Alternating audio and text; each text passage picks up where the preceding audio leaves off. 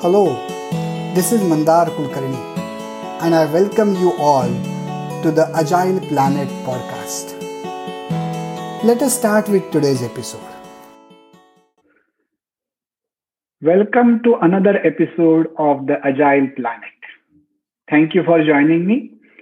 Today, my guest is Vinaya Muralidharan. Vinaya works as a senior Agile coach in Pune, India. I really want to thank her for being a guest on this podcast. Vinaya, welcome to our podcast and thanks a lot uh, for joining us. I would really like you to give a little introduction uh, of your overall career so that we can get started from there. Sure, Mandar.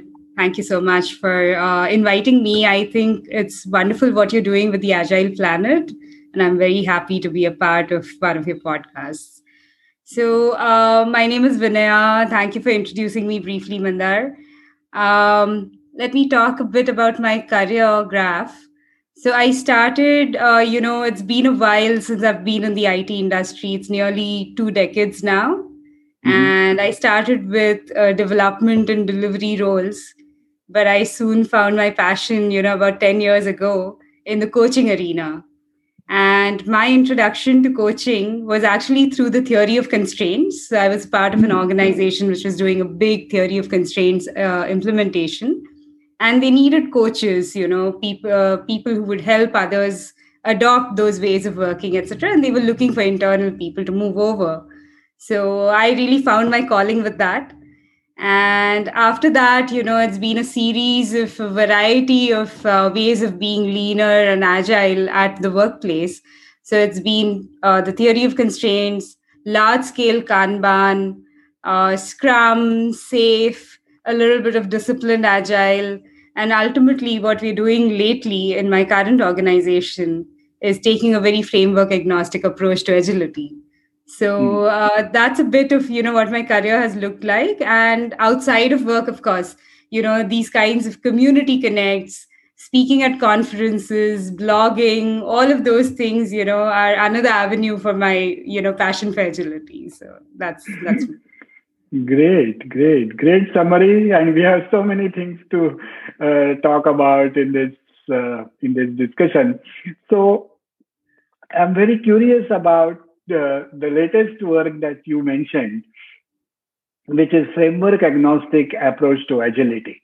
And um, in in your previous uh, career, you have worked with various frameworks, and now you are uh, going with a framework agnostic approach. So it's a very interesting journey. Uh, I, am sure uh, you must be also having that kind of a feeling. So, a little bit, uh, give us the idea about this framework agnostic approach how it started, what you have learned, and what's your your own learning out of this uh, approach. Yes, so I would agree with you that you know it's really interesting after having worked with a lot of frameworks. Uh, loosely, I would say, you know, I've not been a part of a large adaptation uh, uh, transformation where we've been very keen on checking every box of a framework, but still, you know, this approach has been uh, really left afield. So, our whole thinking behind this was just like product development and solutioning is an extremely complex space. Hmm. And there's a big degree of uh, discovery. You cannot know things in advance, right? You have to learn by doing. Similarly, agile transformations, uh, especially for large enterprises, uh, is a very complex undertaking there are hmm. just too many variables uh, too many things that shift all the time etc so we felt that there was no way we could have a framework which could tell us in advance that these are the things for us to do in order to be more agile. So we wanted to have a very emergent and discovery based approach to the transformation itself. And that's why we said that you know while we have the knowledge of several frameworks and we mm-hmm. will leverage that. We will not attach ourselves to any one particular framework. We will pick and choose the right responses at the right time based on the cues that we see on the ground. So that's okay. how we've had a very emergent approach to uh, agility. And that's why we're framework agnostic. We are not attached to any one framework. But mm. of course, you know, if you look at uh, myself, the coaches that I work with, we all have uh, a lot of knowledge, experience, expertise in a variety of frameworks. So, do we bring that knowledge to the table? Absolutely, yes. But we are not very attached to any one guide, any one framework. You know, that's that's what we are trying, and it's been a hmm. lot of fun so far. So, in terms of learning for me, I think it really challenges me as a coach because there is nothing I can just refer. I can't say, "Oh, I look at the Scrum guide and I know I need to do this next," right? So I think it really challenges me as a coach uh, to apply myself to be very context sensitive all the time. So I think I've grown a lot in the last few years as I've taken this approach. So mm. it's been very, very exciting. Okay. Okay. Yeah. So when I hear about this framework agnostic approach, um, naturally all your um, yours and your colleague coaches experiences and understanding about other frameworks definitely come in picture. Uh, but one uh, one question that came to my mind that when you um, when you are going with this approach and you are pick and choose depending on the project that you want to work on uh, what are the some of the key criteria you use that if this is a project then this kind of a uh, philosophy I will use. I will not, I will refrain from using the word framework. But um, is there any um, kind of a, I would say, uh, not a template, but a kind of a guidelines that you use while choosing the right amount of philosophy, right type of philosophy? Uh, that's a really good question, Mandar. So I would say that our first uh, interactions with a group that we are starting to coach is very focused on discovering their current ways of working, hmm. their history, their legacy, you know, and uh, there are two reasons for us to do it. One, we want to understand the context so that we can respond to the context. But second, I think uh, from a change management perspective, and I believe in this very strongly, is that we want to be very respectful of their journey so far because these are usually successful groups. They are not uh, it's not that they don't know how to do the work and we're going to come and you know wave this magic wand and change things for them. So uh, at least to me i think it's just we want to meet them on an equal footing. We want to be respectful of what they've done so far. We want to be uh, cognizant of the things that they're very good at and that work so that we can weave that into the way we do the transformation uh, with them right?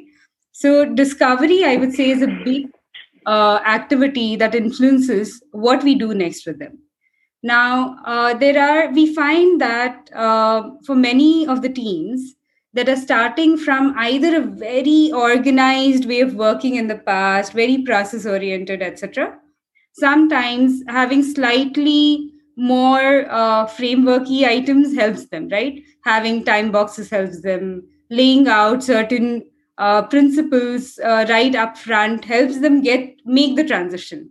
So in hmm. those places, we may do that there are other teams that are starting afresh. Over there we can go a little more uh, you know uh, free thinking and allow them to craft their own rules right off the bat. So i would say that the context really influences a lot of what we do. Uh, and the individuals that are a part of those groups in- influence uh, their experience to a great extent. So it hmm. really is a very very collaborative effort. That said there are some fundamentals that always stay right uh, small batches always seem to help. Uh, having lighter processes always seems to help. Having smaller teams seems to help. Relying on networks seems to help.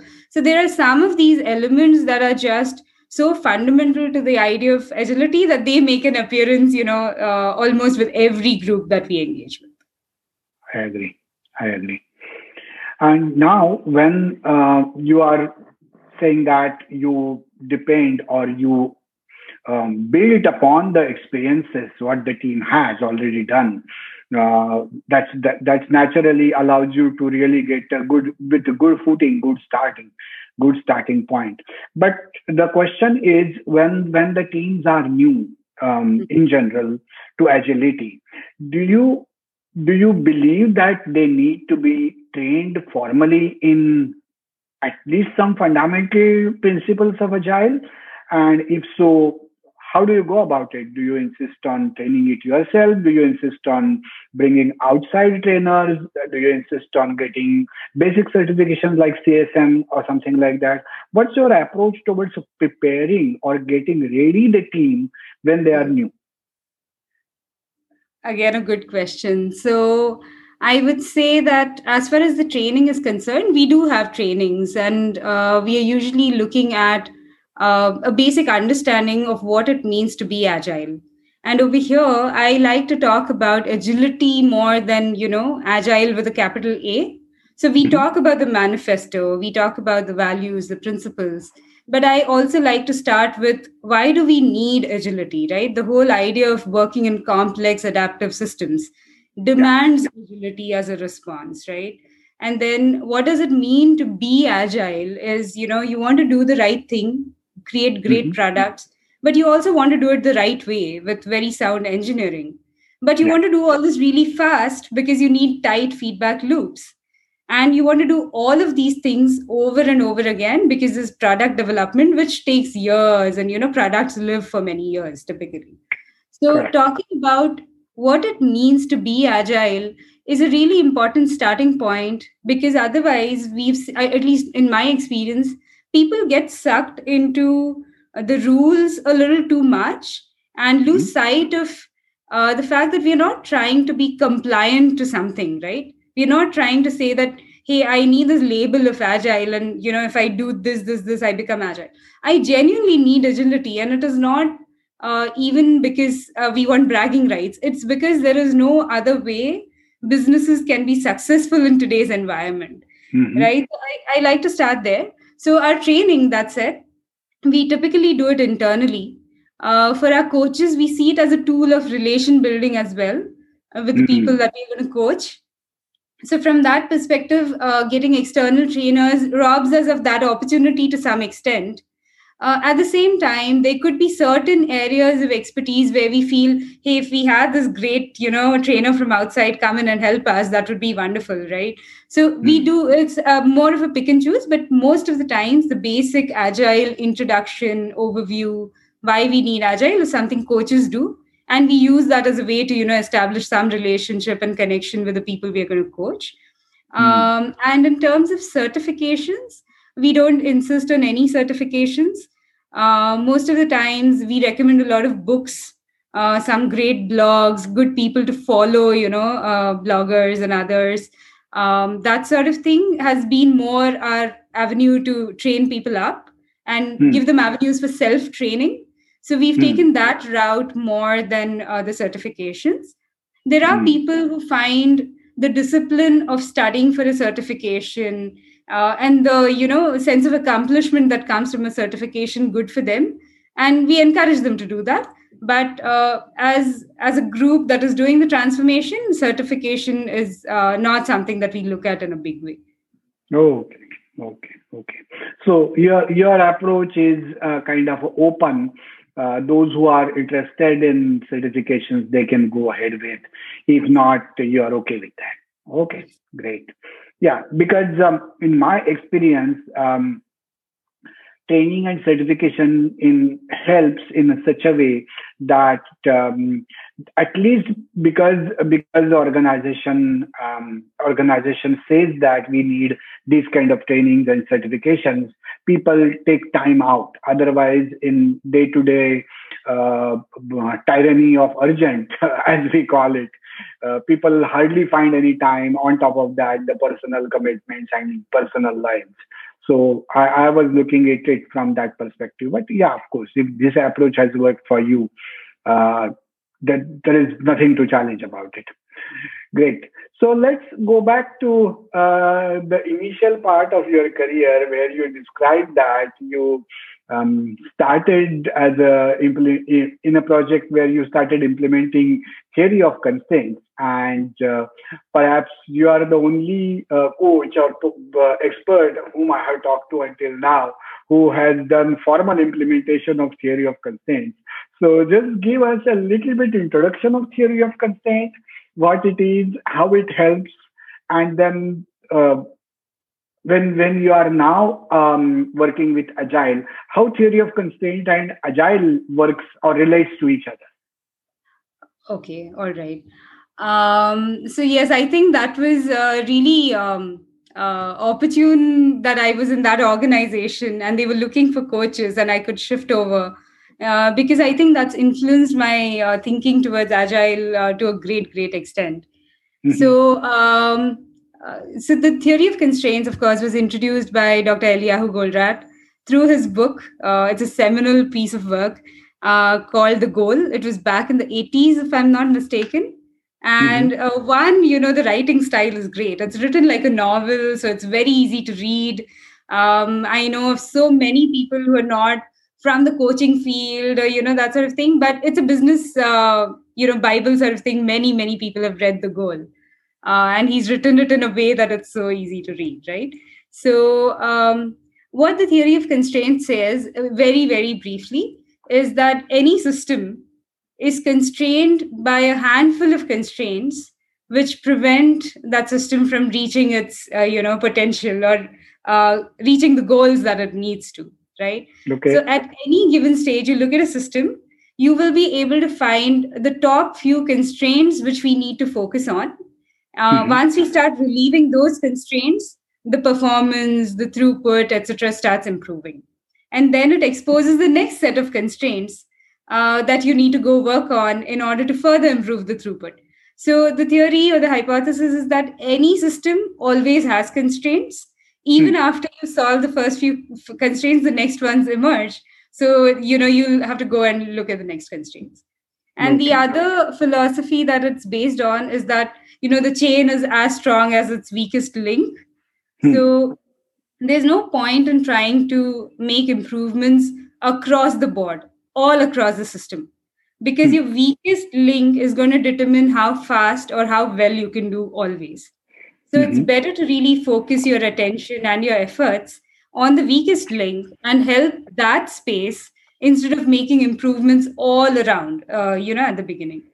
So it's about whether we do local optimization, you know, each of us looks at our local area, starts optimizing it, or do we hmm. look at global optimization and say that this is where the problems are or this is where the challenges are let's go you know pay attention over there so so that very briefly that's what the theory of constraints is um, okay. and a very good manifestation of this you know if any of your uh, audience would like to explore further on their own is uh-huh. the theory of constraints talks about five focusing steps okay. which is basically um, how do you identify a constraint mm. what do you do with it you have to ensure that you have a constraint so it you should optimize the constraint first ensure that the constraint uh, is well utilized right so if i have a team that is uh, usually where the bottlenecks are i have to ensure a smooth flow of work to that team right? I don't want mm. to starve them of work for some time and suddenly load them with work.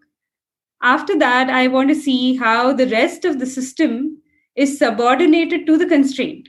Because the constraint is what is really slowing us down every other uh, area of the system should ensure that this constraint uh, is well supported right? Mm-hmm. because that's where our attention is needed and finally you look at how do you relieve the constraint can you add more capacity can you do some automation you know how do you speed up uh, you know make the constraint not a constraint anymore and then you mm-hmm. go find your next constraint so that okay. the five focusing steps are really interesting because my first reaction, at least I think intuitively, is to say, I have a constraint, I'll add more capacity or I'll automate or whatever and relieve the constraint, right?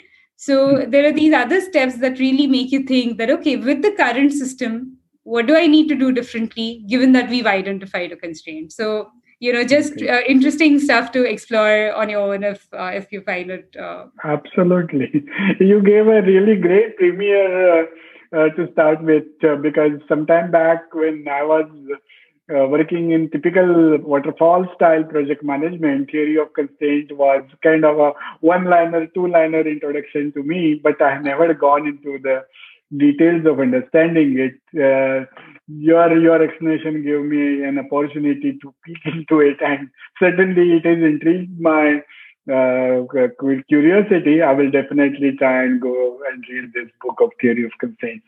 Great, great, great. Yeah. Uh, but but again, uh, the remaining part of my question is: How do you think uh, theory of constraint relates to agility or agile uh, mindset, framework, process, whatever you want to call it?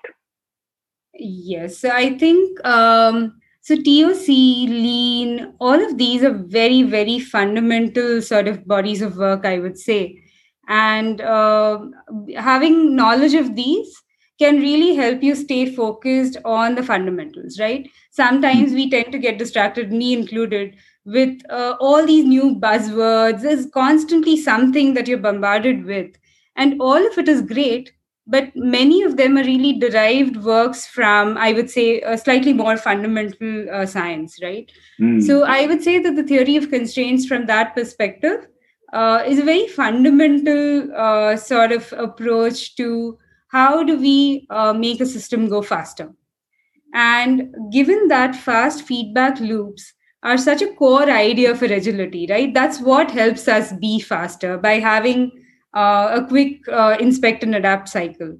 So, from that perspective, I think the theory of constraints really helps us uh, say that, you know, let's uh, do things like value stream mapping, let's identify our bottlenecks, let's focus our efforts over there because everything else we do will be thwarted by this these places where the bottlenecks are so it really helped me um, you know be biased towards taking a systemic view rather than taking very localized views so i think that is that's an influence that has stayed with me in a big big way from that hmm. perspective mm. um, and you know the goal is something i read from time to time because you tend to you know get sucked into your day to day routine forget so it's and thankfully it's easy to read. So it's easy to go refer back to and you know all of that.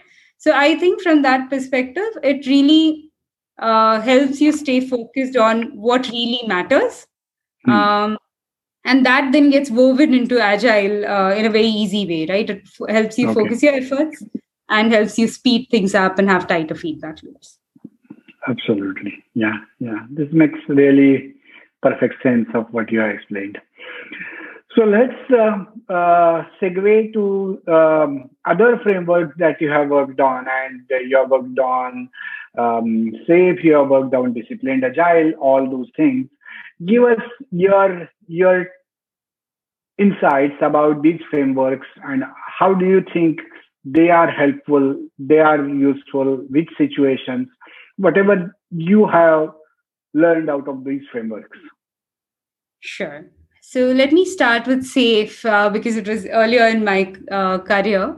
So mm-hmm. um, I think uh, when I saw SAFe, and I actually attended a session from Dean Leffingwell in Agile India conference, I think it was back in 2015.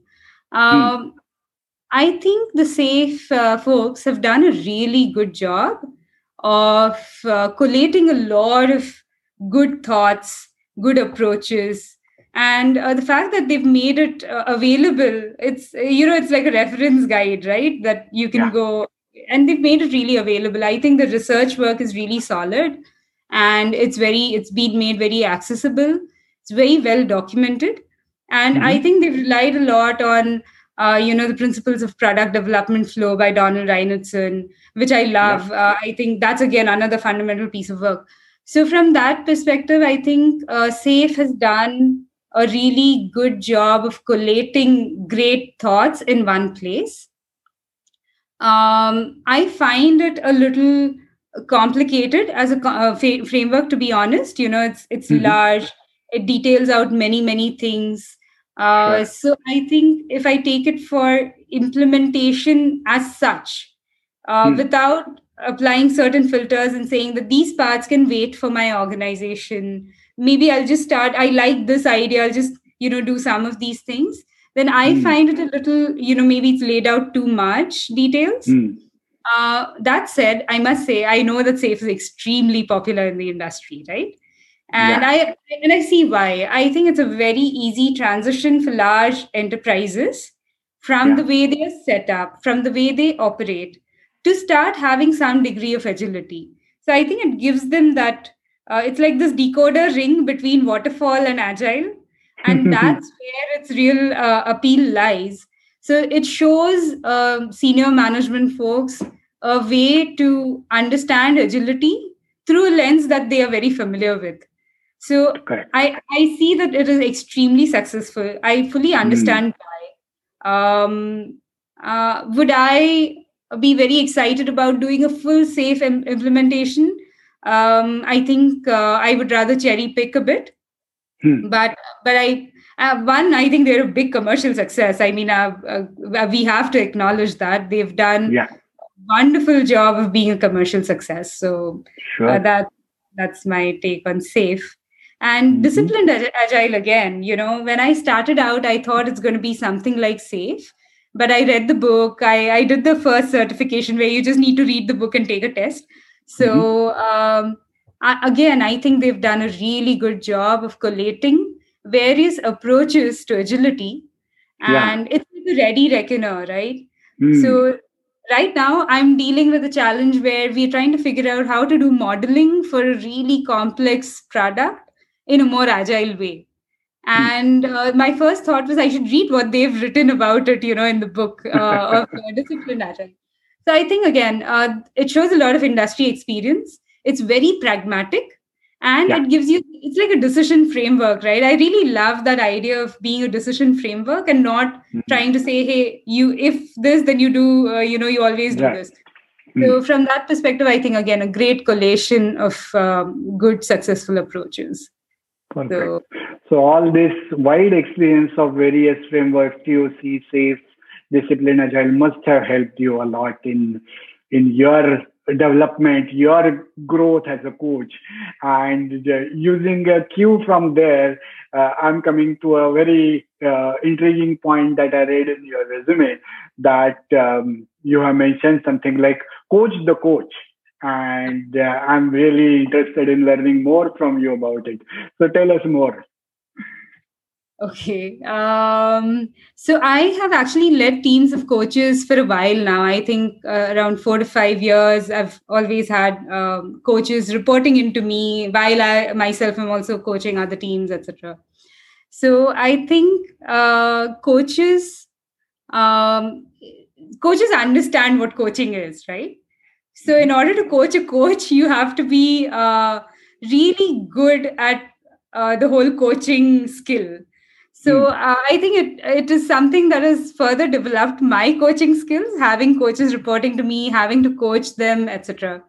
So, uh, I think it really demands a certain um, you know approach which uh, with delivery folks etc they expect a little bit of training they want hmm. sometimes you know at least in the beginning he just give us the solution tell us what to do right with yeah. coaches uh, it is never that. These are usually very smart people very evolved. Uh, they themselves are coaching others so they understand the whole uh, idea of asking questions understanding that uh, you know people being coached already have the answers. Your job is to surface it. So coaching them in turn I think has really elevated my coaching game. Uh, mm. I also find that they have a, there is a certain personality type that seems to get attracted to coaching, uh, and they're really difficult to uh, you know convince. Uh, they are sometimes very difficult to um, uh, sort of uh, help them see a different way, which is very paradoxical because I have come across several coaches who are very closed to new ideas and mm because they come with a lot of expertise and experience themselves. So from right. that perspective, uh, you know, while we are able to coach others and say that, hey, you should be on a learning journey all the time, it's very sure. difficult ourselves to do it. So yeah. from those perspectives, I think it's it's been a challenging but very elevating sort of role that I've had to. yeah, it's a very good observation that uh, coaches themselves uh, may not be open uh, as they expect others to do. It's like eating your own dog food, as they call it. Okay, while wrapping up, uh, I want to definitely ask you about your community connect, community involvement. You mentioned about conferences. You mentioned about blogs. So tell us more about it. What are your passionate areas? What you like to write? What you like to speak? What other things you do? Uh, and that will be that is very very interesting part of your entire career and work. Sure. Thank you so much, Mandar. Um, so, in terms of the community connect, uh, it's been, I think, five or six years since I've started participating and uh, you know contributing to conferences. Uh, mm-hmm. The first one I did was a local conference in Pune, and we were so excited. My, my, one of my friends and I did that, and you know we wanted to go all out. It was first time we were going to present anything at a conference, so we actually mm-hmm. had hand drawn images for all mm-hmm. our mm. slides and we'd created a, ca- a, character through which we were telling our story and also you know we really had a lot of fun with it. And since then there's been no looking back. You know i had such a good time doing that yeah. that i've always enjoyed sharing uh, you know my experiences and you know whatever i think is worth sharing uh, with a larger community. I think one of the reasons for me to do it is again when you have to go and address a room full of people who know their craft uh, and you're trying to share your experiences, your ideas and concepts with them, you really have to do your homework well. So it's it's something that really encourages me to sharpen, you know, my messaging mm. and so I love doing that. And I have learned a lot by going to conferences, listening to other people, what they yeah. are trying in their organization. So I, I just want to be able to give back in a very small way as well to the community. Um, so that's one. Uh, the other thing, my blogs, I think uh, I'm very inconsistent. Uh, I write, you know, uh, uh, maybe there are three months where I'm publishing three blogs, and then there's a year where there's nothing. But okay. but I enjoy writing. Mm. I'm not very good at it, but I enjoy it. So I'm guessing that it's more for myself than for others. Mm-hmm. But it's mm-hmm. mostly about agile related topics. I try to keep it short, um, and you know, just hope to convey a very small, simple message through my blogs. Mm. Uh, there's that. And then uh, my other passion, and I'm able to, uh, I find that I have more platforms to be able to contribute now, is uh, women in leadership, women in technology, that sort of stream. Mm-hmm. So at work, uh, I lead the Women in Technology sort of chapter for us. Uh, outside as well, I'm finding more and more places where there are people with similar interests who are doing mm. a lot of great work. So I'm volunteering okay. some of my time to go help out over there. So um, I'm I really am passionate about it because after all these years, uh, we still have very very low representation of women in STEM and in tech spaces. So I think that needs attention. Um, mm. And uh, you know, by extension, also. Uh, I am an ally for some of the other communities like LGBTQ plus and other communities at work. Um, and again, I think uh, this uh, we are in 2021. Diversity and inclusion should have been a given by now. It is not. So uh, whatever we can do, whatever little we can do, I hope will start moving the needle in the right direction. Great, great. Wow, Vinaya, it has been such a pleasure in listening to all these things that you shared with us. I want to really thank you for that. I'm sure all my audience of this podcast uh, will enjoy uh, this interview with you. And uh, I really want to wish you uh, best of luck for all your future uh, ventures, future roles, and your role as an agile coach, as well as uh, various active roles in the community. With that, let's let's wrap it up. And thank you so much. Thank you, Mandar. Thank you so much for having me. I had a great time talking to you. Hope you enjoyed this episode. Please like, share, and subscribe to this podcast and to this YouTube channel. Thank you.